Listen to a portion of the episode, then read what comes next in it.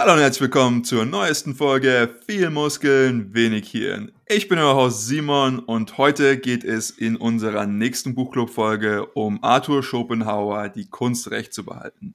Ich bin wie immer geleitet durch meine fantastischen Co-Hosts Tim und Tom. Ich habe das Buch gelesen, ist ungefähr zwei Stunden her, ist ein ganz, ganz kurzes Buch eigentlich an sich. Und äh, ich war so ein bisschen angewidert, muss ich sagen. Es kommt darauf an, aus welcher Perspektive man das Buch liest. Möch möchte man das als äh, Instruktion oder als Anleitung lesen, andere Leute zu manipulieren und sie zur Weißglut zu treiben, dann bin ich vielleicht nicht so der Fan. Wenn man es so lesen möchte, als Anleitung, wie man dagegen angehen kann und wie man das Ganze erkennt und vielleicht auch umgehen kann, dann kann ich mich schon mehr damit vereinbaren. Arthur Schopenhauer, ich glaube, geboren irgendwann Mitte, Ende des 18. Äh, Jahrhunderts, hat ungefähr 80 Jahre oder so gelebt. Und in, in seinem Werk geht es eben darum, wie man einen Diskurs gewinnen kann. Und jetzt vielleicht nicht mit den saubersten Mitteln. Ja? Das ist nicht die, die weiße Rhetorik, sondern eher die schwarze Rhetorik.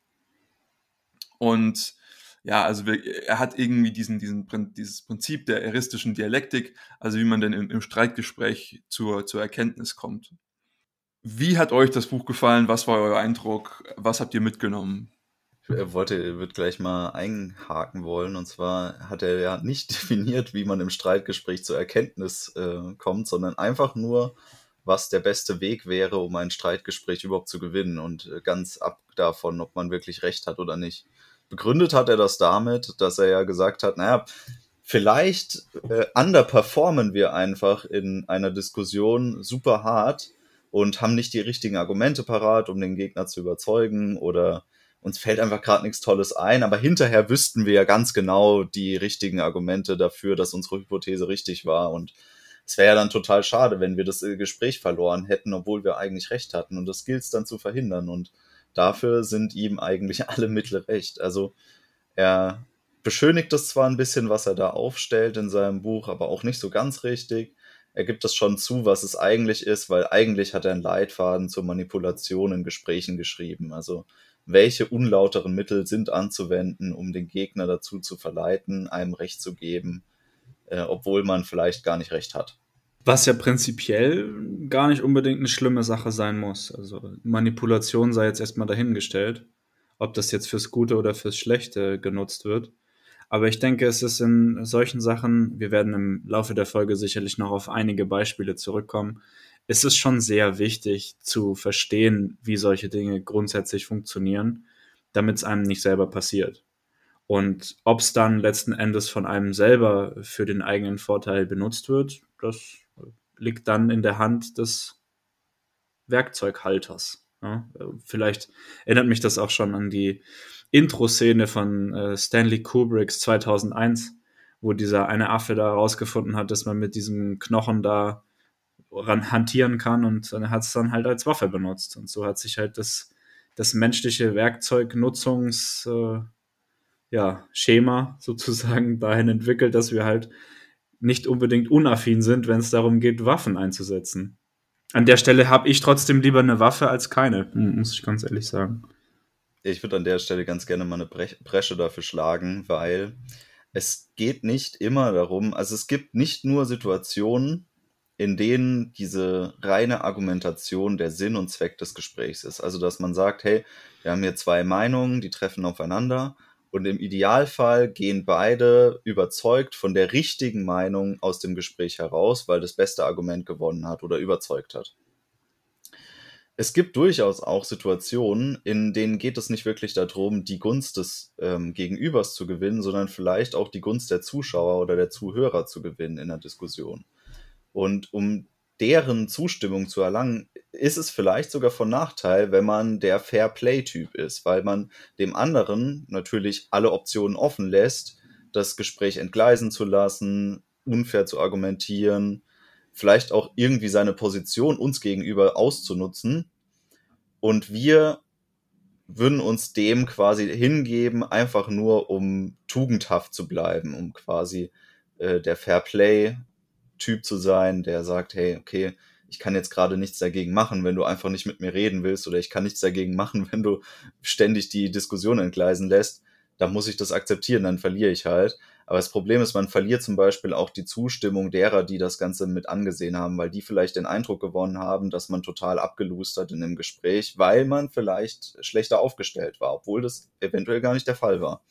Und insofern kann es situativ abhängig eine, zumindest eine optionale Strategie sein, dass man sagt, hey, wenn jemand mich manipuliert, muss ich das eventuell einfach damit verhindern, dass ich selber die gleichen Waffen benutze wie er. Schopenhauer gibt es aber auch Möglichkeiten an die Hand, wie man eben zum Beispiel die unterschiedlichen, sag ich jetzt mal, Instrumente in diesem Waffenkorb kontern kann. Und da werden wir auch noch drauf, drauf zurückkommen. Ähm, aber so wie du es äh, dargestellt hast, ist ja mehr wie so, ein, so eine strategische Interaktion. Ja? Wir sind beide irgendwie vielleicht äh, am, am besten gestellt, wenn keiner von uns irgendwie dieses, äh, ja, die, sich dieses Instrumentariums äh, zunutze macht. Und aber jeder hat irgendwie einen persönlichen Anreiz und dann kommt es vielleicht auch dazu, dass im Endeffekt beide sagen, die, die dunkle Macht benutzen. Also so wie man das aus dem normalen äh, Auskommen des Gefangenen-Dilemmas kennt. Ich glaube, es ist ganz gut, wenn wir eben mal eine Grundlage schaffen, anhand derer Schopenhauer dann auch in seinen gesamten Werk und anhand dieser, wie er sie nennt, Kunstgriffe, und das sind diese Instrumente, auch argumentiert. Also es geht irgendwie darum, zwei Leute kommen mit einer Behauptung, wie er sie nennt, zusammen und die sind halt dann konträr und dann versuchen die Leute oder die beiden Partner, die Gesprächspartner, man kann sie auch Gegner nennen, so wie er sie, glaube ich, nennt, anhand von Argumenten für das jeweilige, für die jeweilige Behauptung ich will jetzt nicht sagen zu überzeugen, sondern einfach die jeweilige Behauptung im positivsten Licht dastehen zu lassen, was man kann, und den anderen sozusagen dann die, die Möglichkeit zu lassen, es entweder zu, anzunehmen oder halt irgendwie zu sagen, gut, ich diskutiere nicht mehr, oder wie du es vorhin schon angesprochen hast, Tom, zu sagen, hey, du interessierst mich im Prinzip gar nicht, du lieber Gegner, sondern ich möchte eigentlich nur das Publikum, die Zuhörer, die Zuschauer überzeugen und das sind im Prinzip die Adressaten, die ich verfolge mit meiner Argumentationsweise, um meine Behauptung zu untermauern. Und das ist eben das, was er so hat. Und wir hatten das schon mal in der Folge, die gar nicht so lange her ist, angesprochen. Das ist wie so ein Bayesianisches Update. Ja, ich habe irgendwie einen anfänglichen Belief. Ich glaube, das war damals zu unserer Folge zu, zu Religion ähm, und Wissenschaft und, und dem Glauben an sich. Und ich habe eben diesen anfänglichen Glauben und dann versuche ich halt immer neue Beobachtungen, diese Argumente hinzuzuspinnen und dann zu gucken, okay, ähm, wie verhält sich jetzt halt mein, ja, mein Vertrauen in, in, diese Behauptung, die ich anfänglich gegeben habe. Und dann kann ich halt nun entweder ja, objektiv argumentieren, das heißt versuchen irgendwie wissenschaftlich oder anhand von Zahlen, Daten, Fakten oder Theoremen irgendwie zu argumentieren oder ich kann halt irgendwie subjektiv argumentieren. Ähm, das ist ähm, dann halt die ähm, Atominem-Variante und das andere ist die Adrem, also die sachbezogene Variante. Und gleich schon in, in dem Intro, das, ich meine, war es im Prinzip zu all den Sachen, die man wissen muss, gleich im Intro sagt Schopenhauer auch das, was mich am Anfang gleich so ein bisschen hat zusammenziehen lassen, und zwar, es geht nicht darum, dass die Wahrheit gewinnt, sondern dass im Prinzip das beste Argument gewinnt oder die eigene Meinung gewinnt. So. Und er setzt es halt zurück auf die, die Eitelkeit des Menschen. Ich meine, da haben wir es ja gerade schon ein bisschen äh, drüber geredet. Ich meine, ein Argument, was ich zulassen kann, ist, dass er sagt, meistens weiß keiner der beiden ähm, Gesprächsteilnehmer, was wahr ist. Ich meine, das ist jetzt ein sehr philosophisches Argument, aber hey, er ist auch ein Philosoph, also lassen wir einfach mal zu. Ähm, ja, damit würde ich tatsächlich gerne den Gesprächsboden öffnen für die jeweiligen Kunstgriffe, die euch gefallen haben oder vielleicht fällt euch auch noch was anderes ein. Aber das war eben das, was mir anfangs irgendwie aufgefallen ist und was ich ganz nett fand, um ein Intro zu haben. Von der grundlegenden Idee her ist es ja oft so, dass Schopenhauer die Kunstgriffe dahingehend sortiert, dass sie irgendein, irgendeine Aussage entweder spezifizieren oder halt verallgemeinern.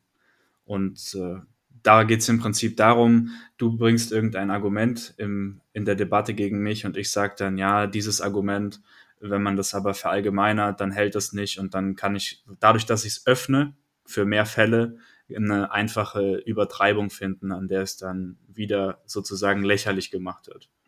Und ich glaube, das ist auch heutzutage in der Debattenkultur oder generell auch im gesellschaftlichen Diskurs, ohne dass es jetzt groß um Debatten geht, ist es eine äh, Taktik, die vielleicht wissentlich, vielleicht unwissentlich sehr oft verwendet wird. Also wenn man so äh, Argumente bringt, wie zum Beispiel, ja, was, was würde ich sagen, es, es würde Sinn machen, wenn man über Dinge nachdenkt, wie zum Beispiel ein bedingungsloses Grundeinkommen. Einfach jetzt mal unabhängig davon, ob wir dafür sind oder dagegen, einfach nur das jetzt mal zu diskutieren.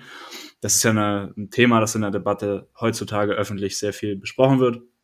Und dann sagt einer, gut, geht's ums bedingungslose Grundeinkommen und der nächste sagt dann, ja gut, ähm, dann äh, melden wir uns doch jetzt gleich mal beim äh, Amt an, äh, Komrat für die äh, sozialistische Bewegung und so weiter und die kommunistische Partei.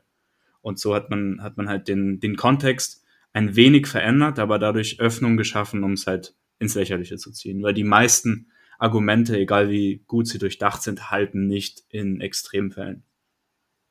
Ist tatsächlich sehr interessant, weil das liegt ja auch im Herzen des wissenschaftlichen Schaffungsprozesses, dass ich versuche, etwas zu finden, was maximal generalisierbar ist. Und ich versuche eben die Grenzen dieser Generalisierbarkeit zu testen. Also das, was man jetzt hat, ohne jetzt zu theoretisch zu werden oder zu spezifisch, was man sagt, okay, ich habe irgendwie induktive Argumente, das heißt, ich, ich beobachte irgendwas und sage, okay, hier habe ich das in diesem Fall beobachtet und jetzt möchte ich das so weit aufblähen und so generalisierbar machen wie möglich. Und natürlich ist der Wissenschaftler auch nicht gefeit davor, zu sagen, das ist Prinzip allgemein gültig und ähm, das öffnet einen natürlich auf gegenüber Attacken, wo man sagt, okay, ich brauche, muss zum Beispiel nur ein Gegenbeispiel finden, in irgendeinem Fall, wo ich dann sage, okay, dieser Fall, das funktioniert schon wieder nicht. Und das ist tatsächlich auch schon ein Kunstgriff, den ihr sagt, den, also den Schopenhauer bringt, indem er dann sagt, nun gut, ähm, wenn der Gegner irgendwie so ein sehr generelles, generelles Statement hat, dann muss ich nur ein oder vielleicht mehrere Beispiele, kleine Beispiele finden, die die Generalisierbarkeit dieses Arguments so einschränken, dass das ganze Argument an sich vielleicht schon zusammenbricht. Also nicht wirklich, aber in den Augen und Ohren der Zuhörer zu sagen, so, äh, vielleicht überhaupt nicht das beste Argument. Und es geht schon sehr viel um den Schein des Ganzen. Und das sagt er ja auch ganz offen. Es, es geht jetzt nicht darum, ob jetzt zum Beispiel dieses Argument nicht in 100% der Fälle gilt, sondern nur in 98% der Fälle. Aber dadurch, dass ich 2% der Fälle entkräftet habe, wirkt das ganze Argument schon nicht mehr so wirklich, wie es anfangs gedacht war. Und dann wirkt es auch nicht mehr so überzeugend von demjenigen aus, der das Argument gebracht hat. Vor allem, weil man halt auch nie unterscheiden kann, als, als Zuhörer, der sich jetzt auch vielleicht nicht extrem mit der Materie auskennt, wie wichtig sind denn jetzt diese Einzelfälle, die gerade diskreditiert wurden?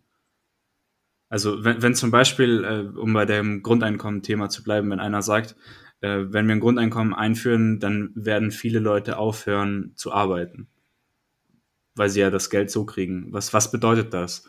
Bedeutet das, ähm, viele Leute sind 100, 100 Leute sind viele Leute und 100 Leute in Deutschland hören auf zu arbeiten? Oder bedeutet das 100 Prozent hören auf zu arbeiten? Das sind auch viele Leute. Also wie, wie wird das eingeordnet?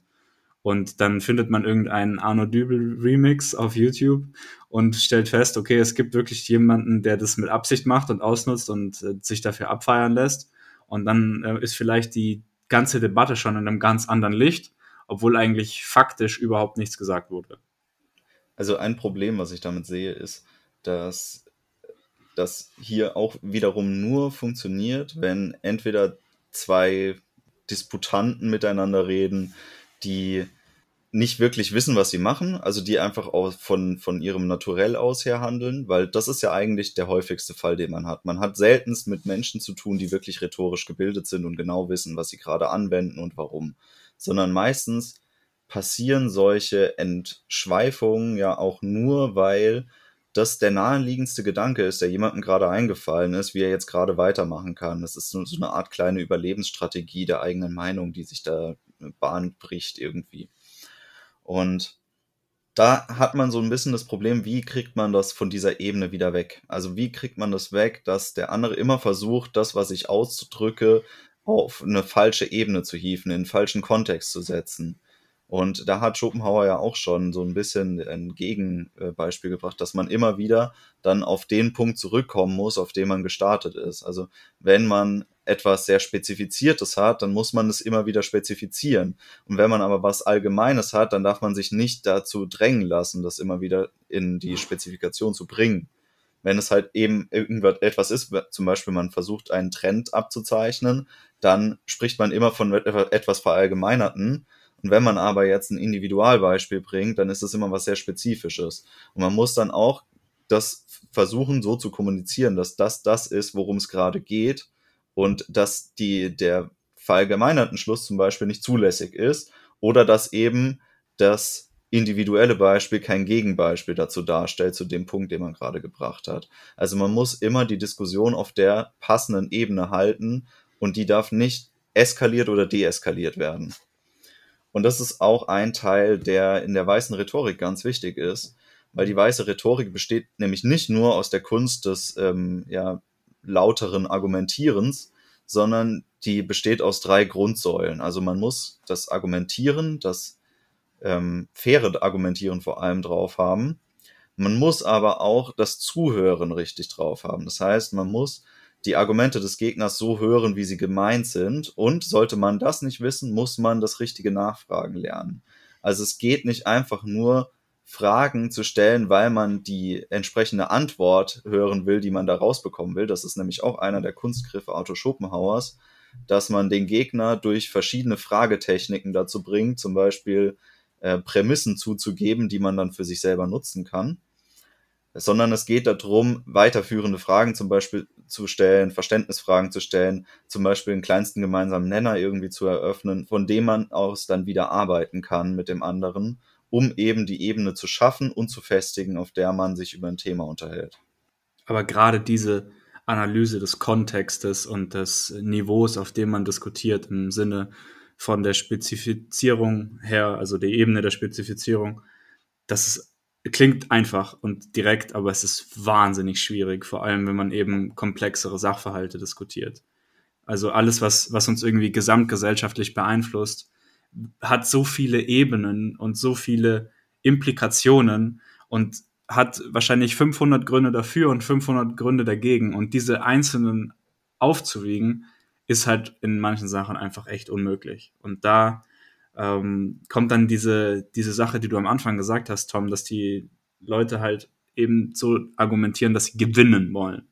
Und das ist genau das, was wir heutzutage auch in der politischen Debatte sehen, die wir immer im Fernsehen verfolgen können weil die Politiker, die dort sitzen, die interessieren sich einen feuchten Dreck dafür, was ihre Gegner von ihnen halten, weil die werden sie eh nicht wählen. Ja, die von der Linken werden nicht die AfD wählen und andersrum genauso wenig. Aber es geht eben darum, die Zuhörer oder Zuschauer vom Fernseher eben zu überzeugen, die Stimme für die jeweilige Partei abzugeben.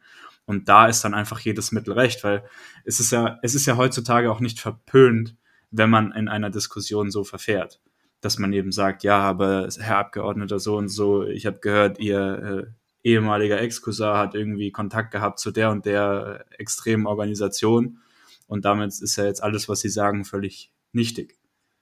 Das sind ja doch äh, Dinge, die uns äh, heute oft begegnen. Ich erinnere mich an den, an den Aiwanger-Skandal, den ich äh, gehört habe vor kurzem, was ja auch ein äh, Riesenthema war in der deutschen Presse äh, wo ich ehrlich gesagt nicht so ganz verstanden habe, warum das die, die politische Debatte jetzt so sehr prägen muss.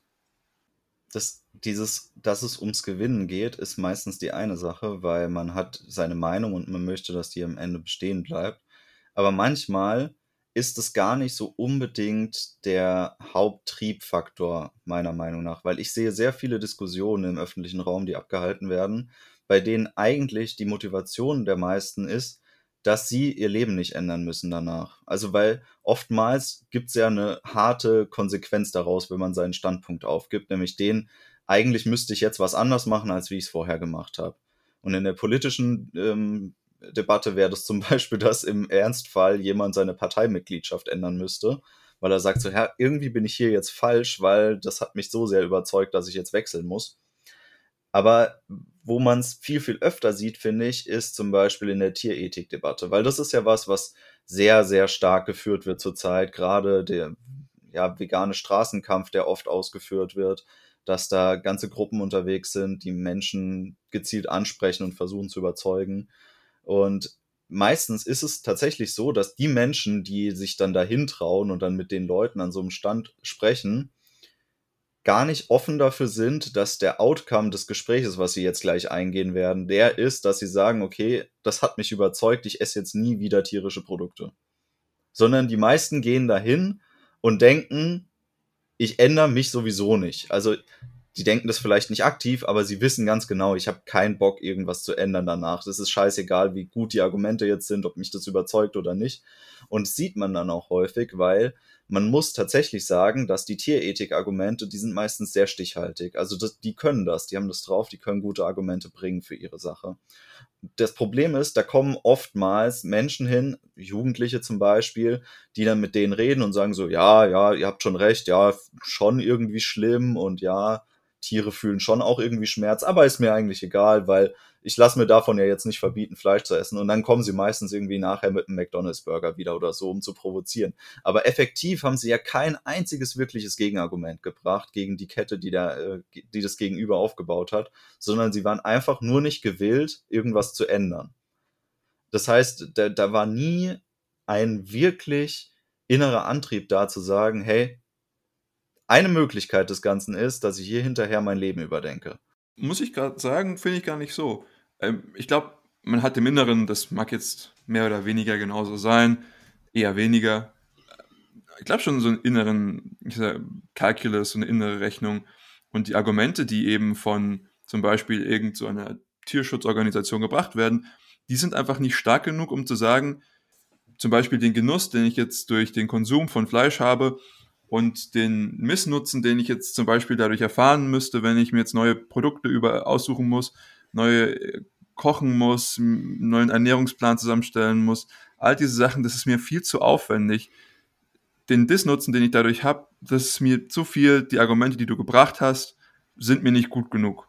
Ja, aber man muss jetzt sagen, das ist auch eine ganz andere Ebene. Also du hast eine Diskussion über Ethik geführt und antwortest darauf mit einem utilitaristischen Argument. Also du sagst ja, es ist mir aber zu kompliziert, zu schwierig. Und da, damit hast du eigentlich noch nichts entkräftet. Also du kannst ja trotzdem bei jedem vorhergehenden Argument mitgegangen sein und alles gesagt haben, ja, das stimmt. Also das ist dann nicht im Sinne der Wahrheitsfindung und dessen, wovon du eigentlich überzeugt sein solltest, sondern von dem, was du für praktikabel richtig, hältst. Richtig. Aber darum geht es ja auch, wenn, wenn du sagst, und das war ja auch die Prämisse, zu sagen, hey, es geht nicht darum, irgendwie eine Meinung zu ändern oder so, oder irgendjemanden zu überzeugen. Da habe ich genau zwei Sachen, die mir dazu eingefallen sind. Das eine, Wiederkehrer Nummer zwei, Erich Fromm haben oder sein. Äh, also ich meine, wie man eben seine, seine Meinung und sein, seine, ähm, seinen Glauben hält, ob man den, sage ich jetzt mal, für sich sehr ja, innehält und sagt, ich möchte davon nicht abweichen. Das beschreibt mich in meinem Innersten und ich, ja, kann eben nichts anderes machen, weil das mich das zerstören würde. Und das andere, ein Essay, was ich vor kurzer Zeit schon mal angesprochen hatte, nämlich äh, Eric Hole, You can't reach the brain through the ears. Du, du kannst den Leuten so viel erzählen, wie, sie, wie du möchtest. Im, Im Endeffekt müssen sie gewisse Erfahrungen zum Beispiel selbst machen, um dann für sich auch wirklich wahrzunehmen, wie schlimm zum Beispiel etwas sich anfühlt oder wie gut sich irgendetwas anfühlt. All diese Sachen, deswegen dieses Argument, dieses ethische Argument, klar, es kommt darauf an, was, wie du den Rahmen dieser Diskussion steckst, so. Und wenn, ich glaube, die Leute, die zum Beispiel diesen Tierorganisationen beitreten, die treten jetzt nicht dabei, um zu sagen, jawohl, ich habe jetzt halt irgendwie 14, 13, 14-Jährigen heute gezeigt, wie ethisch superior ich ihnen bin. Nein, also ich meine, wenn du das machst, so okay, ja, dann hast du, glaube ich, andere Probleme. Sondern du machst es ja, weil du die Leute davon überzeugen möchtest, dass sie nicht mehr tierische Produkte essen, so. Und dann musst du halt in dein, in meinem, meiner Meinung nach, müsstest du halt in deinem Kalkül halt auch sagen, okay, hey, die Leute haben auch ganz viele andere Sachen, die eben halt nicht nur auf der Ethik basieren. Und klar kann ich dieses Ethikargument und das ist, wie du schon gesagt hast, das ist stichfest so. Tiere empfinden Schmerz, möchtest du anderen Sachen Schmerz beifügen? Ähm, und dann, ja, ja oder nein, so. Gut, ich meine, je nachdem, wenn man jetzt ist, äh, und so, ja, an sich, eigentlich war ich Veganer, aber jetzt, wo du das gesagt hast, jawohl, make guess, here I come. Nein, aber das ist halt so die, auch die Frage, was ist denn der Rahmen der, dieses Gesprächs. Und ich glaube zum Beispiel gerade da ist es eigentlich jetzt halt nicht, dass du sagst, ich gewinne das ethische Argument. So, das ist den Leuten jetzt nicht egal, aber ich meine, es bringt dir im Endeffekt nichts, wenn die Leute dann sagen, okay, wie gesagt, das ist mir zu anstrengend oder keine Ahnung, schmeckt mir gut, was weiß ich. Es ist halt auch an der Stelle, kleiner Einschwung, ich meine, wir diskutieren ja natürlich über ethische Fragen, aber die eigentliche Prämisse ist ja mein Konsumverhalten. Und das hat ja dann eigentlich nichts mehr mit Ethik zu tun, sondern mein Konsumverhalten ist dann Nutzenmaximierungskalkül. Und dann betrifft es mich persönlich und dann ist mir das eigentlich ziemlich egal, ob das Schwein vorher gelitten hat oder nicht, sondern dann geht es mir nur noch darum, habe ich mehr Nutzen daraus, dieses Stück Fleisch jetzt zu essen oder nicht?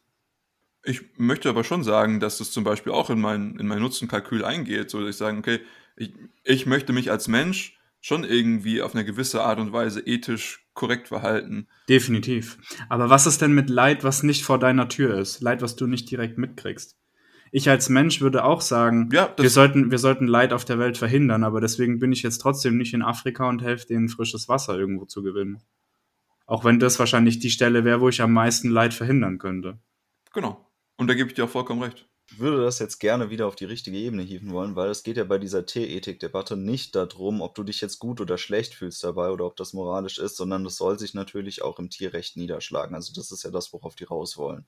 Dass sie quasi einen Rechtsschutz, also eine juristische Instanz haben, die genau das verhindert, nämlich dass Tiere getötet werden für die reine Nutzbarmachung.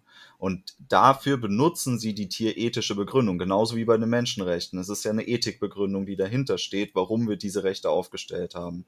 Und wenn du jetzt in eine Debatte eintrittst und du redest mit einem äh, Tierrechtler zum Beispiel und der stellt dir sein ethisches Grundgerüst aus und du sagst zu allem Ja, dann würdest du eigentlich ja auch diesem ähm, Prozess zustimmen, dass das sich niederschlägt in Tierrechten, weil du kannst es nicht entkräften. Also du hast kein gutes Argument dagegen, warum es nicht so sein sollte. Das ist ja das. Es ist gut. Es ist immer dieses, man darf es nicht vergleichen mit Menschen, man kann es nicht auf dieselbe Ebene stellen, aber man kann zumindest eine Homologie draus machen. Also man kann sagen, es sind ähnliche Sachverhalte. Und genauso ist es zum Beispiel auch mit der Begründung, ob Sklaverei irgendwie vertretbar ist oder ob das da überhaupt sein darf. Und solange du es ethisch nicht widerlegen kannst, dass es falsch ist, muss es auch falsch bleiben. Und das steht ja dahinter. Also es ist, es ist eine tatsächlich praktische juristische Relevanz, die dahinter stehen sollte eigentlich, wenn man wirklich davon, also dafür bereit ist zu sagen, ja, okay, irgendwie, ich kann es nicht entkräften, dann muss es so sein. Aber der Wille dazu ist nicht da. Und deswegen eskaliert man es eben auf eine Ebene, die da überhaupt nicht mit interferiert, dass man einfach sagt, na, ist halt eine Individualentscheidung, ob ich das mache oder nicht. Aber das wäre vergleichbar damit, wenn man sagt, naja, Mord ist auch irgendwie eine Individualentscheidung. Das stimmt nicht ganz, weil du, du hast die Situation immer noch, dass du berücksichtigen musst, egal ob es ethisch richtig ist oder nicht, wie wichtig ist es denn jetzt für meinen Alltag? Wie, wie viel Hm. Relevanz hat das jetzt für mich? Ob das jetzt richtig ist oder nicht, sei mal Betrifft mich das dahingestellt. persönlich. Aber wenn's, wenn Sklaverei und Mord und Totschlag erlaubt sind, hat das für mich persönlich extrem krasse Konsequenzen. Und ob jetzt irgendwo an irgendeinem Schlachthof. Nicht als Sklavenhalter. Ja, doch, natürlich. Da muss ich ja meinen gesamten Betrieb umstellen. Da brauche ich ganz andere Mehrwertsteuernummern. Der, auch der Sklavenhalter muss, hat ja auch dann, ist in Gefahr, irgendwann versklavt zu werden, legal. Nein, also du argumentierst quasi aus einer Situation heraus, wo du nicht davon annimmst, dass du die absolute Macht in den Händen hast. Und die, die haben wir da faktisch.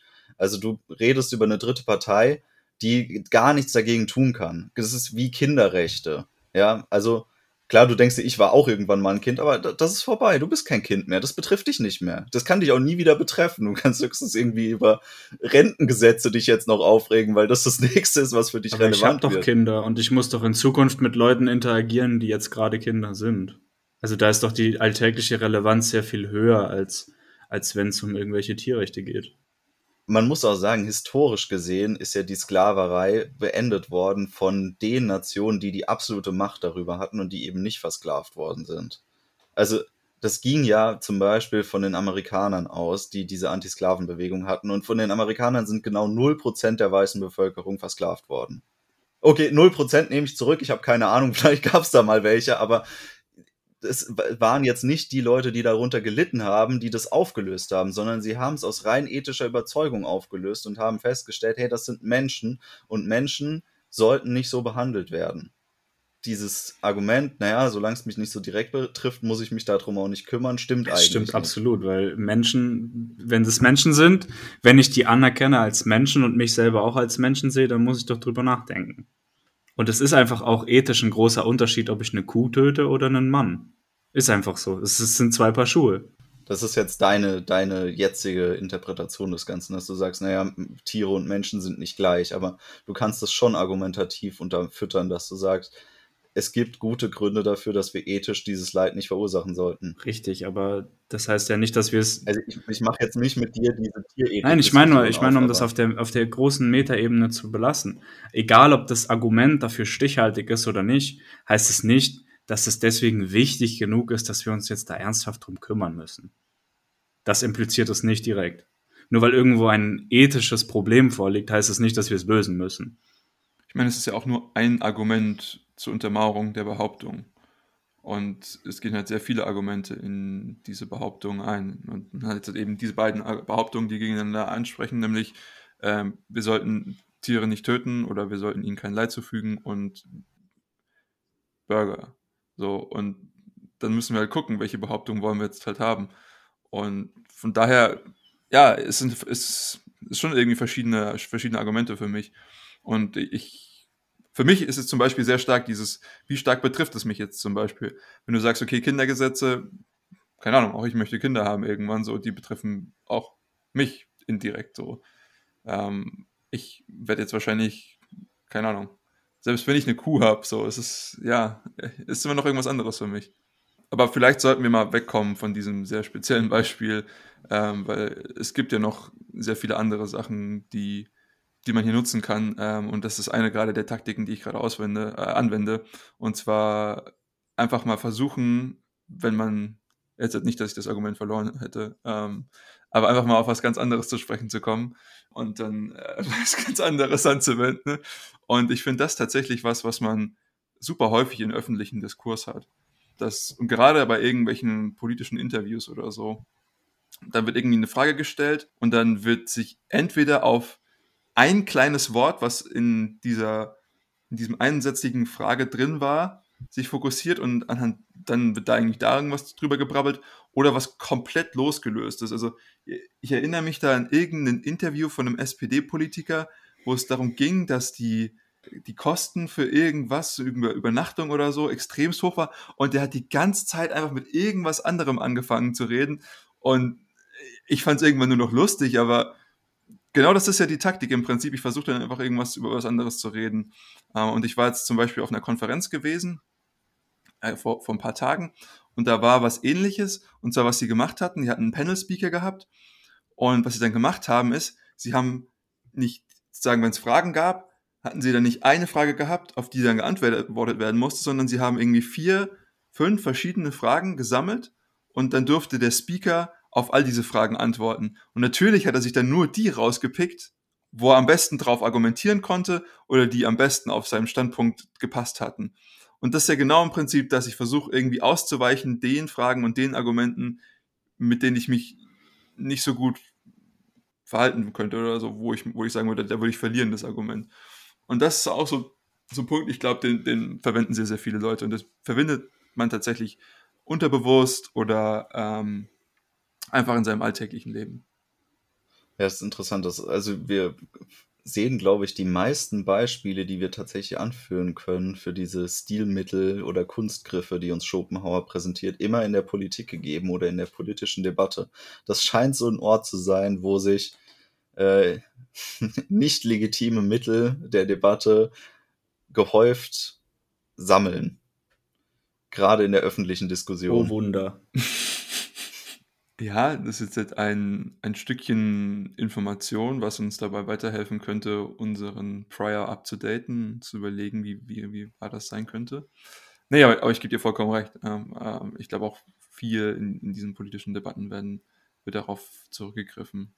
Ich hatte das tatsächlich auch oft beim Lesen, dass ich gemerkt habe, hey, das, das, irgendwie ist das was, was ich die ganze Zeit schon so mitverfolgt habe und wo mir immer ein bisschen unwohl dabei war, wenn es passiert ist, weil ich mir gedacht habe, irgendwie ist das jetzt nicht so ganz okay gewesen, wie man da drauf gekommen ist.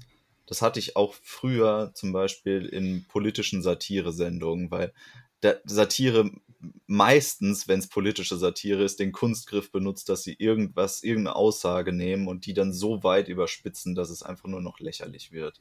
Also, dass man denkt, okay, das kann, kann nicht ernst gemeint sein. Und dann diskreditiert man quasi einen Standpunkt, der vielleicht im, in dem, wie es gesagt wurde, irgendwann mal legitim war, so weit, dass jeder denkt, das war totaler Quatsch, was da gemacht worden ist. Und das kann es irgendwie nicht sein. Und ich frage mich, warum zum Beispiel Rhetorik nicht mehr zum Bildungsschatz gehört. Zumindest auf weiterführenden Schulen. Damit man sowas erkennen würde. Genau, auch damit es genug Kontrollinstanzen gibt, die öffentliche Diskussionen wieder auf den, den Boden zurückholen, auf dem sie stattfinden müssen. Also, dass man eben immer sagen kann, hey, stopp, also wir wollen ja hier wirklich eine Wahrheitsfindung in der Debatte haben und nicht einfach nur diesen ja, Fechtkampf, den ihr da austragt. Wollen wir das denn? Wollen wir wirklich eine Wahrheitsfindung? Ich würde schon sagen. glaubt ihr jetzt ernsthaft, das ist das, was die überwiegende Mehrheit der Bürger unserer Demokratie ernsthaft will? Eine Wahrheitsfindung? Oder wollen die eine Bestätigung ihrer eigenen Meinung? Ich will jetzt niemanden schlecht reden, aber ich, ich glaube, dass es gar nicht so eindeutig ist, dass die Wahrheitsfindung da an, an vorderster Front steht. Gebe ich dir recht. Ich würde sagen, du willst ja die Bestätigung deiner eigenen Meinung, weil du denkst, dass es die Wahrheit ist. Und insofern willst du schon die Wahrheitsfindung, du willst nur nicht gerne auf der Verliererseite stehen. Gut, das, wenn du das spielst, wenn du das Spiel spielst, äh, du kannst nicht äh, sagen, nur die Upside haben. Du musst dann auch die, die, die Gefahr eingehen, dass du halt auch verlierst. So, das ist so, du kannst nicht, you can't have your cake and eat it. Das funktioniert nicht. Ja, aber ich meine, darum geht es ja. Also es geht darum, dass man gebildet genug ist, um genau das zu erkennen, weil ich meine, das ist doch unser Lieblingsthema. Es geht um Selbstreflexion und du kannst ja erst eingestehen, dass du auch der Verlierer sein kannst, wenn du selbst reflektiert genug bist, dass du sagst von vornherein, okay, das kann der Outcome hier sein. Es kann einfach passieren, dass ich nach dem Gespräch komplett anders aufgestellt bin als vorher. Das kann sich aber eine politische Partei nicht leisten. Müsste sie, aber sie müsste dazu gezwungen werden. Indem man eben genau diese Mittel, wie sie angewandt werden, diese Kunstgriffe erkennt und delegitimiert. Ja. Also, dass man einfach sagen kann, hey, was ihr da gerade gemacht habt, überzeugt ihr keinen. Wir alle wissen, was ihr ja, gemacht richtig. habt. Na, dann wird es an der Zeit, dass wir das öffentlich etablieren, oder? Ja. Ich meine, das ist ja auch ein recht simpler Nutzen. Sobald die Grundgemeinheit der Menschen ungefähr weiß, wie Rhetorik funktioniert. Also sobald man erkennt, wenn sowas passiert, ist es nicht mehr so effektiv wie vorher. Ja. Weil du identifizierst einfach illegitime Mittel. Das ist wie Enkeltrickbetrüger. Irgendwann weißt du, dass es die gibt. Ich meine, aber wie, wie Tim das schon gesagt hat, jede Partei würde das an sich wollen, so, aber jede Partei hat auch einen individuellen Anreiz, das nicht zu tun. Ne? Deswegen, ich, ich sehe schon sozusagen, man muss sich dazu zwingen, indem man eben in, in dem Elektorat, in den, in den Leuten, die wählen dürfen und sich auch hoffentlich irgendwie mit den Argumenten in, in der Politik auseinandersetzen, dementsprechend dieses, dieses Verständnis erschaffen kann. Ich sehe generell einen Anreiz darin, dass Rhetorik elitär bleibt, weil Rhetorik ist ein super Mittel zur Machtgewinnung. Ja, also generell Einfluss, Macht, Überzeugungskraft, das ist, das ist eine super Basis für alles und es funktioniert einfach besser, wenn nicht so viele bei sind. Ja. Dann machen wir die Podcast-Folge heute auf privat. Nur auf Einladung. Kommt in die Gruppe. Einer, der uns, glaube ich, allen sauer aufgestoßen hat, ist Kunstgriff Nummer 32. Und zwar alles in Ismen einzuordnen, dieses, dieses Schubladendenken in Extremen. Also zu sagen, wenn, wenn mein Gegner irgendetwas irgendein Argument macht, dann sage ich sofort, ah, aber das ist ja ein Argument, der, hm, hm, hm. ja, also heutzutage im, im wirtschaftspolitischen Diskurs ist dann entweder das, was du sagst, ist komplett faschistisch oder das, was du sagst, ist komplett kommunistisch, sozialistisch. Und dann kannst du gleich durch diese Einordnung sagen, hey, dein Argument gehört im entferntesten, meiner Meinung nach, dazu, und dementsprechend ist dein komplettes Argument invalide, weil natürlich auch dieser, was auch immer, diese Gruppierung komplett invalide ist. Und das haben wir ja schon vor Jahrzehnten herausgefunden und so alle statuiert. Und das glaubt uns jeder und das ist allgemein anerkannt, dass es so ist. Und das, was, was ich super häufig heutzutage sehe, also ich meine im Prinzip, das ist Identity Politics, beschrieben vor 200 Jahren im Prinzip, meiner Meinung nach. Also man hat dann halt eben dieses, dieses Ding so, ja, das ist, gehört zu der Gruppe A, B und dementsprechend kann ich dich gleich abschreiben. Ich brauche gar nicht im Prinzip mit dir diskutieren, weil du verloren hast. Es kann nichts Gutes bei rumkommen. Ja, man hat halt einfach ein ganz, ganz großes Repertoire an Begriffen, die negativ konnotiert sind bei Menschen, weil die Definition entweder nicht sauber ist oder man kann sie nicht aus irgendeinem Kontext trennen, der sie umgibt. Und sobald dann diese Begriffe benutzt werden, kann man gleich sagen, ah, okay, weil du Begriff A genutzt hast, gehörst du gleichzeitig den Denkern von Gruppe B an. Oder du meinst zum Beispiel Folgendes damit, obwohl das gar nicht damit ausgedrückt worden ist, wenn man es im Kontext betrachtet. Man stürzt sich einfach nur auf diesen einen Kernpunkt, den man sich rausgreifen kann, um da Dreck drauf zu werfen, um dann alles andere zu delegitimieren, was dahinter stand, obwohl das überhaupt nicht gerechtfertigt ist.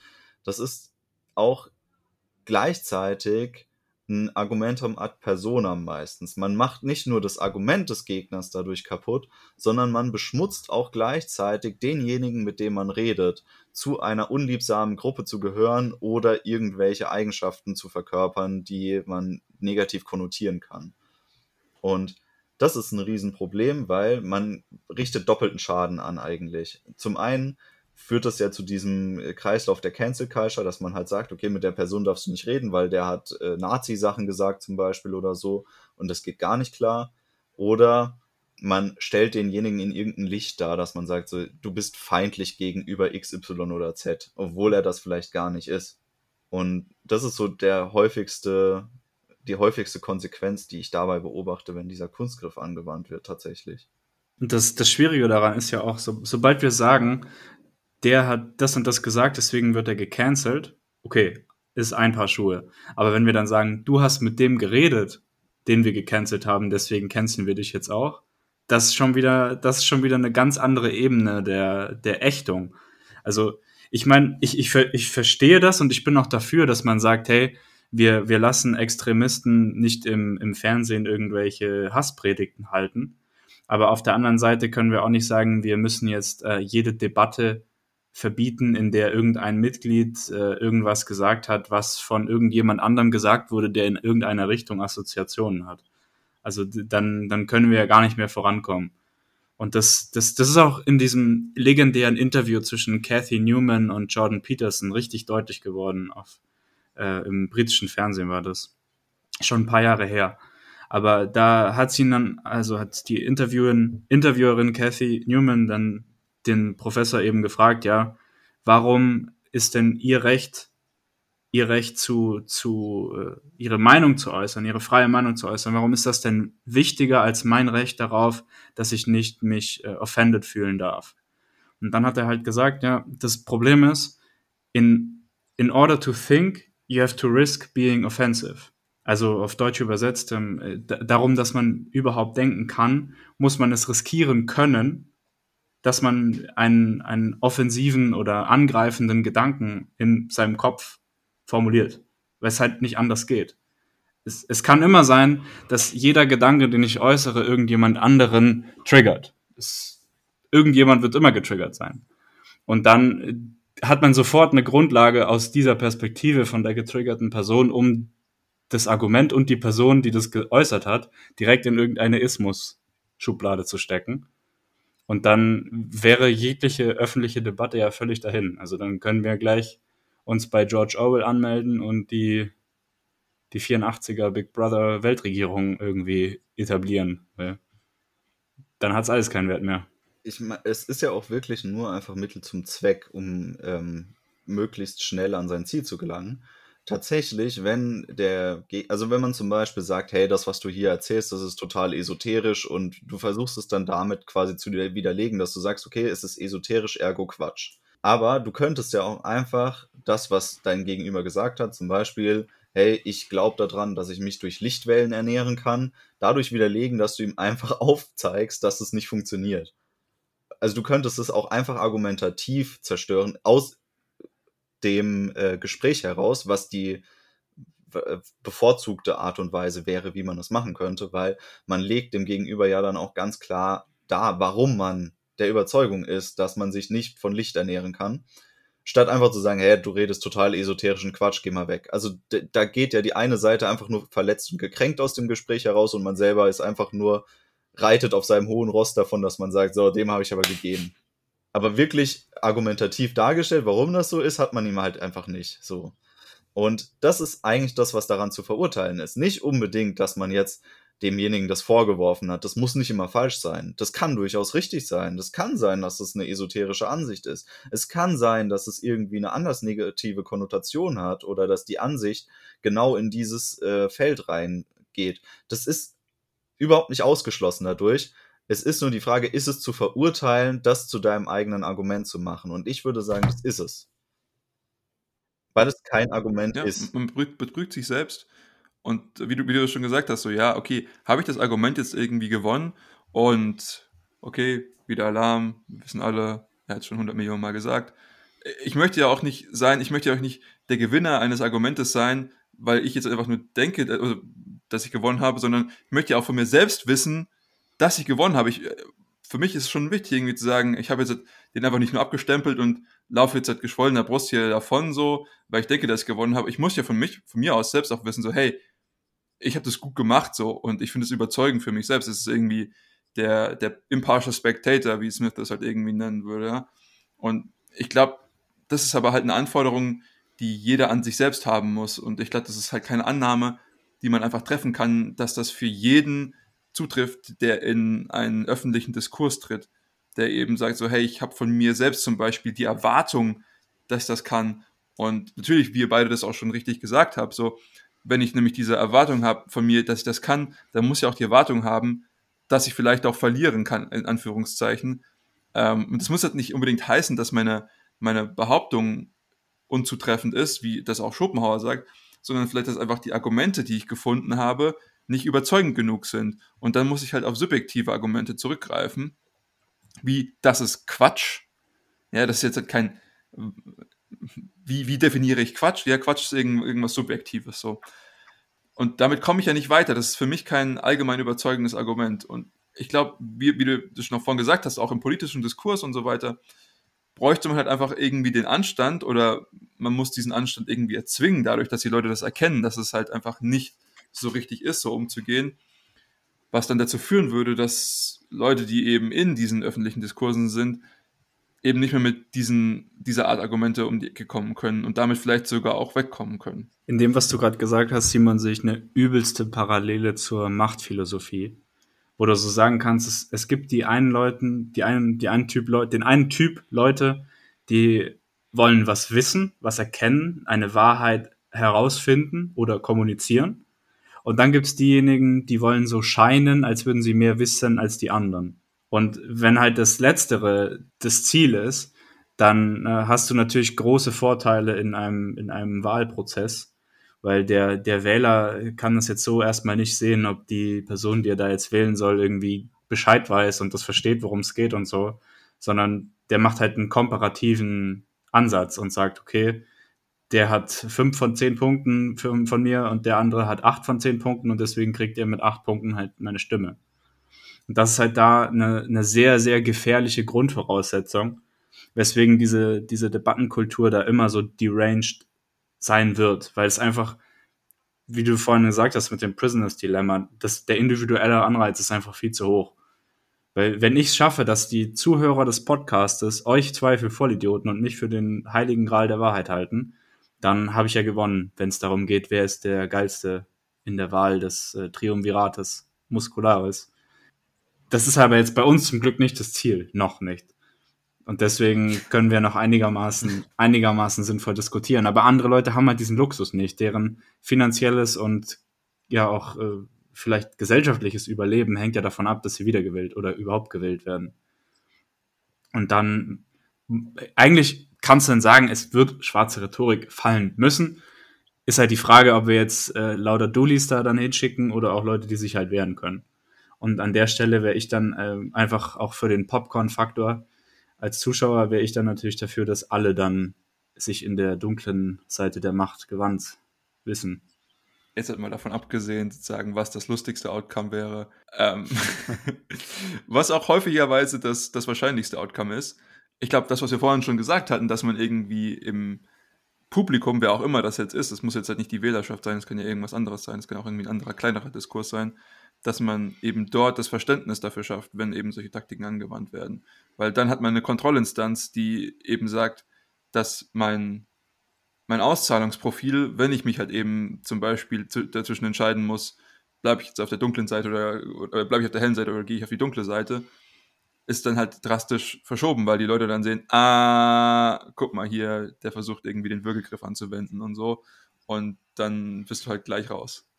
Auch wenn du dann zum Beispiel gute Argumente danach lieferst. Die Leute sagen so, guck mal hier, der hat das versucht mit, ich will jetzt nicht sagen unlauteren, weil es ist nicht, als würde ich damit irgendwas machen, aber der, der benutzt halt einfach irgendwie Mittel, weil ihm vielleicht die Argumente ausgehen. Und das ist ja an sich, wenn ich das mal, mal raffe, das halt eben sage, ich meine, ich muss auf diese Sachen zurückgreifen, weil an sich gewinne ich sonst diese Behauptung nicht oder die Diskussion nicht was auch immer jetzt halt hier gewinnen heißt. Oder ansonsten habe ich von mir den Anschein, als würde ich jetzt die Meinung oder das, das Vertrauen, das Verständnis der anderen verlieren. Geht es halt hier nicht um Gewinnen. Es sei denn, wir definieren das als Gewinn. Whatever. Dann, dann ist es natürlich, dann bin ich komplett als Person schon fast ähm, invalidiert, so, weil vieles von dir, was ich dann sage, so, guck mal, der hat eh nichts, der hat eh keine Ahnung mehr. Und ich glaube, dass es schon ein Lösungsansatz sein kann von dem. Das ist wie beim Fußball, ne? Ich meine, es macht eigentlich schon Sinn, im Fußball den Gegner zu faulen, um zu gewinnen. Aber dann kriegt man halt eine gelbe Karte und irgendwann eine rote Karte und dann ist das Team halt in Unterzahl. Und dann ist es wieder viel schwieriger zu gewinnen.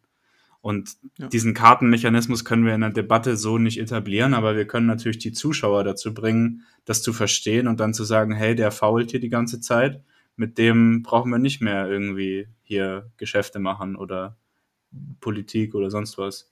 Ich würde sogar sagen, also da spielt ja eigentlich das Eigeninteresse am meisten rein, weil zum einen die Beschäftigung mit Rhetorik im Allgemeinen, also sowohl mit dunkler als auch mit weißer Rhetorik, dient dem Selbstschutz der Person. Also man verhindert einfach, dass man durch Nicht-Argumente, durch manipulative Mittel irgendwie von was überzeugt wird, von was man sich eigentlich nicht überzeugen lassen wollte. Zum Beispiel, keine Ahnung, Versicherungsvertreter oder so dass man einfach merkt, hey, der, der wendet hier gerade Trick XY an, um mich da rein zu gaslighten, dass ich da jetzt irgendwie das ähm, machen will, obwohl er mir gar kein wirklich überzeugendes Argument gebracht hat, warum ich das jetzt tun sollte. Und dann hat man für sich selber die Mittel an der Hand, diese Diskussion auf den Punkt zu bringen, der für einen relevant ist. Nämlich, dass man sagt, hey, du sollst mir aber erzählen, warum ich das wirklich machen soll und mir nicht irgendwelche komischen äh, Emotionalisierungsstrategien zum Beispiel in den Kopf zu werfen oder sowas. Dass man einfach diese Mittel, diese Handgriffe erkennen kann. Und auf der anderen Seite ist die Beschäftigung mit weißer Rhetorik ja auch was, was einen zur Selbstreflexion anregt. Dass man einfach sagt, hey, wie gehe ich eigentlich in eine Diskussion rein oder wie gehe ich mit meinem Gesprächspartner um? Und ist das überhaupt richtig so, wie ich es mache? Man erkennt ja dann zum Beispiel auch, wenn man dahin abdriftet, dass man zu den äh, Handgriffen der äh, Sith quasi äh, greift und aufhört, den Vater Jedi zu beschreiten. Man merkt das ja dann selber. Und dann kann man reflektieren und sagen, hey, warum mache ich das jetzt eigentlich gerade? Das scheint wohl zu sein, dass ich gerade ziemlich mhm. abscheiße. Mhm. Und allein schon diese Erkenntnis hilft einem weiter. Selbst wenn man dann immer noch daran festhält und versucht zu gewinnen, weil das für einen den besseren Vorteil hat, weiß man hinterher trotzdem irgendwie, hey, aber ich habe das gerade gemacht, weil ich unterlegen war. Und dann kann man immer noch umdenken. Ja. Also es ist, es hat nur Vorteile für einen persönlich, dass man es lernt, damit umzugehen und damit reflektiert umzugehen. Und auch das gesellschaftlich und kulturell hat das einen unglaublichen Mehrwert. Einfach diese Erkenntnis, der Erkenntnisgewinn, der allein dahinter steht, zu merken, ab wann wird was nicht ganz sauber. Also was mir ja zum Beispiel auch aufgefallen ist, ist, dass er diese Ad hominem-Argumente ähm, ganz am Anfang des Buches so oft reingebracht hat, dass man einfach, wenn jetzt das Gegenüber irgendwas äh, gerade bringt in seiner Argumentation, dass man sich gar nicht auf die aktuelle Argumentation bezieht und das, was er gerade gesagt hat, sondern zum Beispiel sagt man, hey, aber du hast vor 50 Jahren irgendwann mal Satz XY gesagt und dann tut man so, als ob das das jetzt widerlegen würde, was die Person gerade sagt. Weil kann das völlig egal sein. Es kann sogar egal sein, was die Person gestern gesagt hat, weil die kann ja zum Beispiel morgens aufgewacht sein, hat einen neuen Gedankengang gehabt und hat sich, hat seine Meinung geändert. Das kann vorgekommen sein insofern ist es eigentlich meistens ziemlich irrelevant, was eine Person vorher irgendwann mal geäußert hat, solange das, was sie jetzt in der Diskussion äußert, richtig ist, stimmt es auch. Oder Zum Beispiel, dass man ähm, den Gegner absichtlich wütend macht. Also diese Provokationstaktik, das hat er ja auch vorgeschlagen. Ja, ja mach doch erstmal deinen Gegner wütend, dann macht er mehr Fehler. Das ist cool. Wobei, Und das, ja, eine, eine Sache, das fand ich nicht schlecht. Ähm, wenn du das gezielt machst, kannst du herausfinden, wo dein Gegner am schwächsten ist. Das ist einer dieser Punkte, wo du dann sagst, ähm, dieser, das ist Kunstgriff 27, zu sagen, wenn ich irgendwie merke, hui, da wird er irgendwie unruhig oder da wird er ein bisschen zornig oder wütend, dann bin ich auf einen wunden Punkt gestoßen und dann muss ich auch da weiter bohren, weil da fühlt er sich gerade sehr, sehr unsicher. Äh, Das fand ich tatsächlich eine ganz nette Beobachtung, aber an sich gebe ich dir recht, das nur zu machen, um zu sagen, hey, dann macht er mehr Fehler, vielleicht nicht so, nicht so Jedi, aber auf der anderen Seite die, die Aufmerksamkeit sagen so, ey, guck mal hier, da habe ich ihn am Wickel, das glaube ich, einfach schon sehr taktisch. wobei ich sagen muss, das kommt jetzt von Schopenhauer und er hat diesen Kunstgriff einfach nur formuliert, dass er gesagt hat, naja, wenn jemand böse wird, dann musst du da einfach weitermachen. Und wir wissen ja, was Schopenhauer sonst so alles fabriziert hat an Kunstgriffen. Ich kann mir auch einfach vorstellen, dass er einfach genervt hat. Also ich, ich will es jetzt nicht unbedingt sagen, dass man damit den wunden Punkt trifft, sondern man kann halt auch einfach echt ein unerträglicher Gesprächspartner sein und dann wird das Gegenüber auch wütend. Ich glaube, mein Menschenbild ist einfach zu gut. Ähm, aber ja, bleiben wir einfach mal bei deiner Formulierung. Ich habe noch einen Kunstgriff und zwar Nummer 30. Ähm, es geht darum, die Autorität zu nutzen, ob das jetzt seine eigene ist oder die andere. Also es ist halt nicht nur die Autorität, aber auch Seniorität oder der Rang, den man hat. Ähm, und einfach zu sagen, hör mal zu, du bist jetzt, keine Ahnung, Student, du bist Bachelorstudent im zweiten Semester und ich bin jetzt hier der Doktorand und ähm, ich habe so viele Jahre über dir in diesem wissenschaftlichen Gebiet. Was meinst du eigentlich, wer du bist? Und ich glaube, viele Leute, das heißt viele Leute, aber es gibt definitiv Leute, die versuchen, diese Taktik anzuwenden, wenn sie halt persönlich angegriffen fühlen.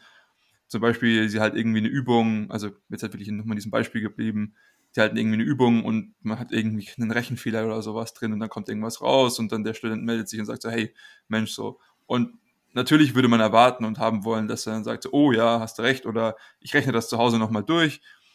Aber das hat man so. Und das ist aber eigentlich mehr so das Toy-Example, in dem es noch ein bisschen nett und süß da ist, so. Aber an sich, was man halt auch machen kann, ist zu sagen, das Ganze umzustellen und zu sagen, trust the science. So, ich nehme einfach die Autorität der Wissenschaftler, die irgendwann was gesagt haben. Und das kommt dann tatsächlich auch mit einem, mit einem weiteren Kunstgriff zusammen. Ich, ich glaube, das ist irgendwie, ah, ich habe es jetzt halt hier nicht mehr ganz, ah ja genau, äh, Kunstgriff 30, ja genau, das ist ja der hier, dass man sagt, hey, guck mal, das ist zum Beispiel jetzt die herrschende Meinung. Dabei haben das halt irgendwie drei Wissenschaftler dem Südbengal gesagt, so Studiengröße zweieinhalb. Und dann hat man halt irgendwie, okay, das ist jetzt die herrschende Meinung, so. Und das sind ja Wissenschaftler und dann argumentiert man halt über ihre Seniorität, ihren Rang und keine Ahnung, ihren Titel oder sowas. Ich meine, es ist ein, Indikator, aber ich würde niemals mein Argument darauf aufbauen, dass diese Person irgendwas erreicht hat. Weil zum Beispiel meiner Meinung nach auch viele der akademischen Ränge einfach nur gut zeigen, wie adept du daran, darin bist, durch dieses akademische System dich durchzuwieseln und wie gut du darin bist, irgendwelche Anträge zu stellen, um Staatsfördermittel zu erhalten. Ich möchte jetzt niemandem irgendwas abschreiben, ähm, aber viele der Titel halt auch mehr oder weniger nichtssagend sind. Bestes Beispiel ist Albert Einstein. Albert Einstein hat in seiner Karriere unglaublich viele extrem wichtige Neuerungen für uns als Menschheit gebracht und wirklich viel, wirklich viel erreicht. Aber er hat auch unglaublich viele Fehler gemacht und äh, schlechte Paper veröffentlicht und Falschaussagen äh, publiziert, die, die er dann auch teilweise im Laufe seines Lebens äh, revidiert hat. Und deswegen muss man, denke ich, immer berücksichtigen, was ist denn die Aussage? Was ist denn die Aussage und was ist denn die Methode oder die Rationale hinter der Aussage und nicht, wer hat's denn gesagt? Weil natürlich, wenn, wenn mir jemand sagt, das hat Albert Einstein gesagt, dann fühle ich schon auch erstmal so ein gewisses äh, Ehrfurchtsgefühl von wegen, oh ja, gut, der kennt sich damit wahrscheinlich besser aus als ich. Und das ist auch so, aber das heißt nicht, dass er automatisch recht hat. Aber als Kunstgriff ist es natürlich schon sehr verführend, wenn man einfach sagt, ja, der Wissenschaftler Konsens ist da und deswegen muss es so sein. Der Wissenschaftler-Konsens war ja auch lange so, dass die Erde eine. Was, was Schopenhauer ja auch gesagt hat, ist, dass ähm, dieser Kunstgriff vor allem dann funktioniert, wenn du das möglichst weit entfernt von dem Wissenshorizont deines Gegenübers nutzt. Also solange derjenige sich ja schon mit demselben Bereich beschäftigt, also sagen wir mal, er ist zumindest schon mal Student derselben Disziplin, auf der du jetzt argumentierst, dann funktioniert es schon ein bisschen weniger, als wenn das jetzt irgendwie der Klempner ist, mit dem du gerade redest, während er deine Toilette irgendwie repariert. Also der wird dann eher einfach sagen, ja, wird schon recht haben, keine Ahnung, habe ich mich noch nie mit auseinandergesetzt. Es ist immer die Ebene, auf der man es anwenden kann und das ist dann auch das, was Schopenhauer hier gleich mit uns an die Hand gegeben hat, dass er gesagt hat, hey, aber ihr müsst euch schon überlegen, in welchem Kontext ihr das einsetzt. Wenn der Typ jetzt Professor ist, der auf demselben Fachgebiet wie du auch ähm, unterwegs ist, dann funktioniert es wahrscheinlich eher nicht. Dann überleg dir was anderes. Ähm, oder nimm irgendjemanden her, der eine komplett andere Disziplin hatte und versuch dein Argument darauf irgendwie zu begründen. Daran anknüpfend würde ich auch gerne nochmal einen Kunstgriff aufgreifen jetzt so. Und das wäre der Kunst Kunstgriff 28. Und ähm, da geht es darum, dass du den Wissensstand deines Publikums abschätzt. Also du argumentierst mit jemandem zum Beispiel darüber, äh, ja, sagen wir doch einfach mal, wie die Erde geformt ist. So. Und jetzt vertritt der eine die eine Meinung, du vertrittst die andere Meinung und du versuchst dann ein möglichst absurd simples Beispiel zu geben, was jeder verstehen wird, um deinen Punkt zu machen. Zum Beispiel, hey, ich guck doch hier alles gerade. Ja, ganz klar. Muss irgendwie äh, eine Ebene sein. Und der andere müsste jetzt aber zum Beispiel schon ein bisschen ein komplizierteres Argument machen und das länger ausführen, um seinen Punkt zu machen, wo er viele verlieren würde, die dem nicht folgen können, die nämlich bei Punkt 1 gesagt haben, ja klar, ja, sehe ich doch, ist klar, ja, ja, habe ich verstanden. Und dann kommt der andere und sagt irgendwie so kompliziert, hey, wir müssen hier gucken, so kannst du ein bisschen äh, über Winkelmaße machen und dann sagen die so, hä, wie, was? Keine Ahnung, habe ich noch nie was von gehört, erzähl mal keinen Quatsch. Was ist Sinus? Ja, nee, nee, vollkommen. ähm, und ich glaube auch, dass zum Beispiel diese beiden Kunstgriffe, also 30, 28, halt auch sehr stark aneinander hängen und gerade in unserer heutigen Zeit, beziehungsweise einfach über den Zeitverlauf immer prävalenter werden, weil die Sachen, über die wir uns unterhalten und unsere Gesellschaft an sich einfach immer komplexer werden und dementsprechend die Art und Weise, wie man etwas versteht, auch immer unsimpler wird. Also das heißt zum Beispiel, wir haben irgendwie nicht mehr diesen Renaissance-Mann, der im Prinzip alles verstehen kann, so, sondern äh, du argumentierst dann halt über die, die Funktionsweisen von irgendwelchen Geldflusstransmechanismen in, im Kapitalmarkt für Anleihen von US-Staatsanleihen mit so einer Maturität und, und was weiß ich, bis du dann erstmal die Grundlegenheiten von wie die Fed ihre Geldmarktgeschäfte erzählt hast, da, da ist jeder ausgestiegen. So, wenn es dann irgendwie verschiedenen Zinssätze und Floors und Ceilings, da, da kommt keiner mehr mit.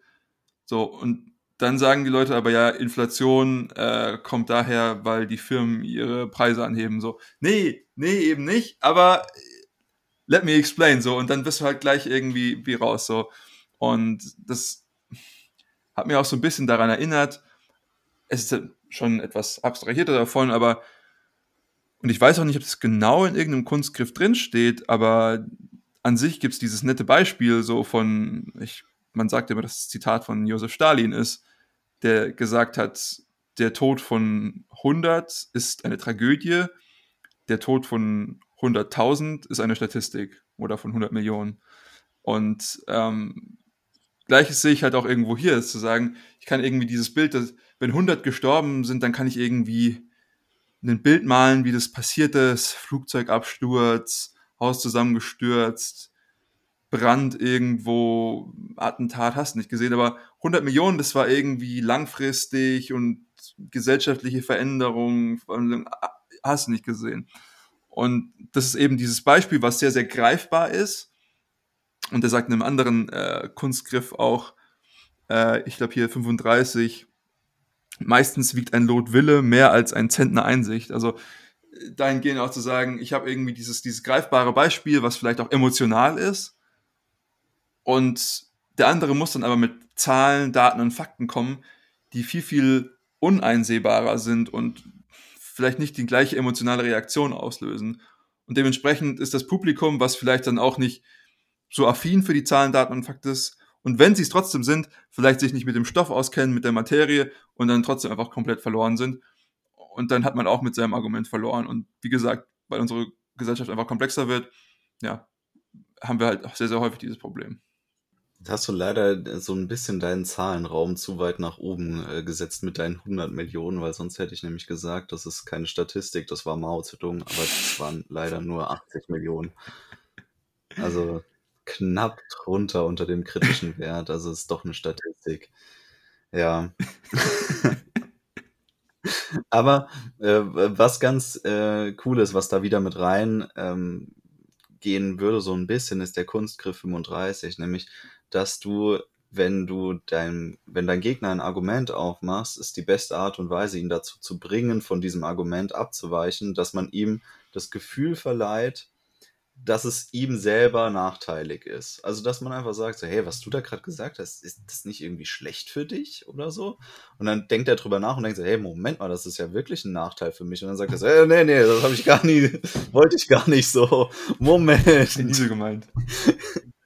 Habe ich nie gesagt. Ja, genau, aber ja. das ist dann doch eher sowas, wo man wirklich sagen kann, da hat er recht. Also, gerade für jemanden, der nicht wirklich reflektiert ist und sagt so, hey, ich kann jederzeit verlieren und muss dann das andere für mich annehmen, sondern der erstmal so schon auf seiner Position bleiben will, der wird wohl am ehesten von, davon absehen, von dem, was er gesagt hat, wenn er merkt, das ist irgendwie ein Nachteil für mich, wenn ich da jetzt dabei bleibe. Das sollte ich nicht machen, weil ich dann zum Beispiel weniger Geld habe oder ich sterbe früher oder sonst irgendwas passiert, was blöd ist. Was war denn für euch so der ikonischste äh, Kunstgriff, der da drin stand? Den, den ich mir am besten merken konnte, war der mit dem Wasserverdunstungsbeispiel. Wo der eine eben gesagt hat, ja, ähm, bei 80 Grad Celsius Erdtemperatur, da wären ja die ganzen Ozeane verdampft und würden als Wasser in der Luft hängen. Und dann sagt Schopenhauer eben, ja, das würde so als Argument wahrscheinlich in den meisten Debatten stehen bleiben und alle würden sich drüber lustig machen. Aber um dann zu verstehen, dass das nicht der Fall ist, weil die Verdunstungsprozesse von Wasser auch mit dem atmosphärischen Druck zu tun haben und so weiter, um das Argument also richtig zu stellen, müsste man eine ganze Dissertation verfassen. Und das ist dann der Grund, warum diese lächerliche Simplifizierung am Ende hängen bleibt.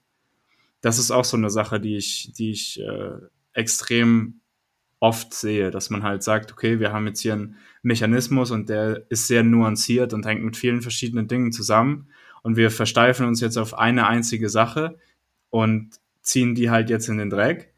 Aber die Leute, die das, die das verstehen sollen im Publikum, die kennen sich halt nicht damit gut genug aus, um jetzt zu verstehen, dass es da Hintergrundmechanismen gibt, die ganz andere, ganz andere äh, Endergebnisse hervorbringen als das, was man jetzt auf, auf ersten Blick vermuten würde.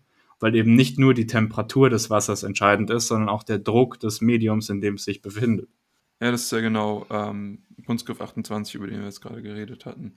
Aber der war, der war tatsächlich, wie gesagt, die meisten Debatten, die wir heutzutage haben, drehen sich halt um sehr, sehr komplexe Themen und da, die sind dementsprechend sehr, sehr anfällig gegenüber. Und das wird ja auch nur noch schlimmer. Also die Komplexität wird ja nicht mehr abnehmen. Jetzt kommen dann noch künstliche Intelligenz und Quantencomputer und Kernfusion. Mein, mein allerliebster Kunstgriff, den wir bis jetzt noch nicht hatten, ist der Kunstgriff 36, nämlich den Gegner durch sinnlosen Wortschwall verdutzen und verblüffen. Und er hat da so ein schönes Goethe-Zitat. Er hat generell relativ viele Zitate aus Faust, hatte ich den mhm. Eindruck. Äh, gewöhnlich glaubt der Mensch, wenn er nur Wör Wörter hört, es müsse sich dabei doch auch was denken lassen. Und es geht einfach nur darum, dass wenn man jetzt gar nicht mehr weiter weiß, dass man einfach so blumig und äh, ja verkünstelt wie möglich versucht, darüber zu reden, was einem gerade in den Sinn kommt. Also den größten Unsinn, aber man muss dabei immer ernst bleiben und man versucht das so sehr aufzubauschen, dass das Gegenüber möglichst nicht mehr mitkommt. Also zum Beispiel, dass man ganz viele ähm, Fremdwörter benutzt, dass man versucht, zum Beispiel einfach irgendwelche lateinischen oder griechischen Zitate zum Beispiel einzubauen, die vielleicht gar keinen Sinn machen, einfach nur aus der Hoffnung, dass der andere dann denkt, wow, wow scheint hier irgendein Zitat dafür zu haben, shit. Und dann, und dann einfach froh ist, wenn er irgendwas davon versteht und dann sagt so, ja, ja, ja, habe ich auch schon mal gehört. Und dann sagst du so, ah, okay, ja, dann, dann gibst du mir also recht. Ja, fake it till you make it auf jeden Fall.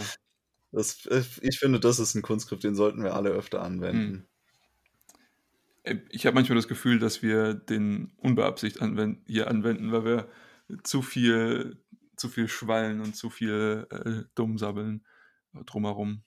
Ähm, ja, wenn ich, wenn ich einen sagen müsste, der mein, mein Lieblings, beziehungsweise der für mich heraussteht und der auch vielleicht irgendwie für mich am schwerwiegendsten ist, dann ist es, glaube ich, für mich äh, Kunstgriff 30, ja, das, was ich schon gesagt hatte, die mit den Autoritäten und sowas. Äh, äh ich kann es mich nicht entscheiden, entweder 28, was Tim gesagt hat, oder 30. Eins von beiden. Ähm, ich muss es auch nicht wirklich mehr ausführen. Ähm, wir haben zu Genüge drüber gesprochen. Ähm, ich finde die beiden aber tatsächlich einfach sehr prävalent in der heutigen Diskussionskultur und ich glaube, dass die eine der schwerwiegendsten Folgen hinter sich ziehen können, wenn es eben darum geht, komplexe Themen zu verstehen. Und wir drei sehen uns in irgendeiner Art und Weise als Lehrmeister und wollen halt, dass die Leute zumindest anfangen können, richtig über irgendwas nachzudenken.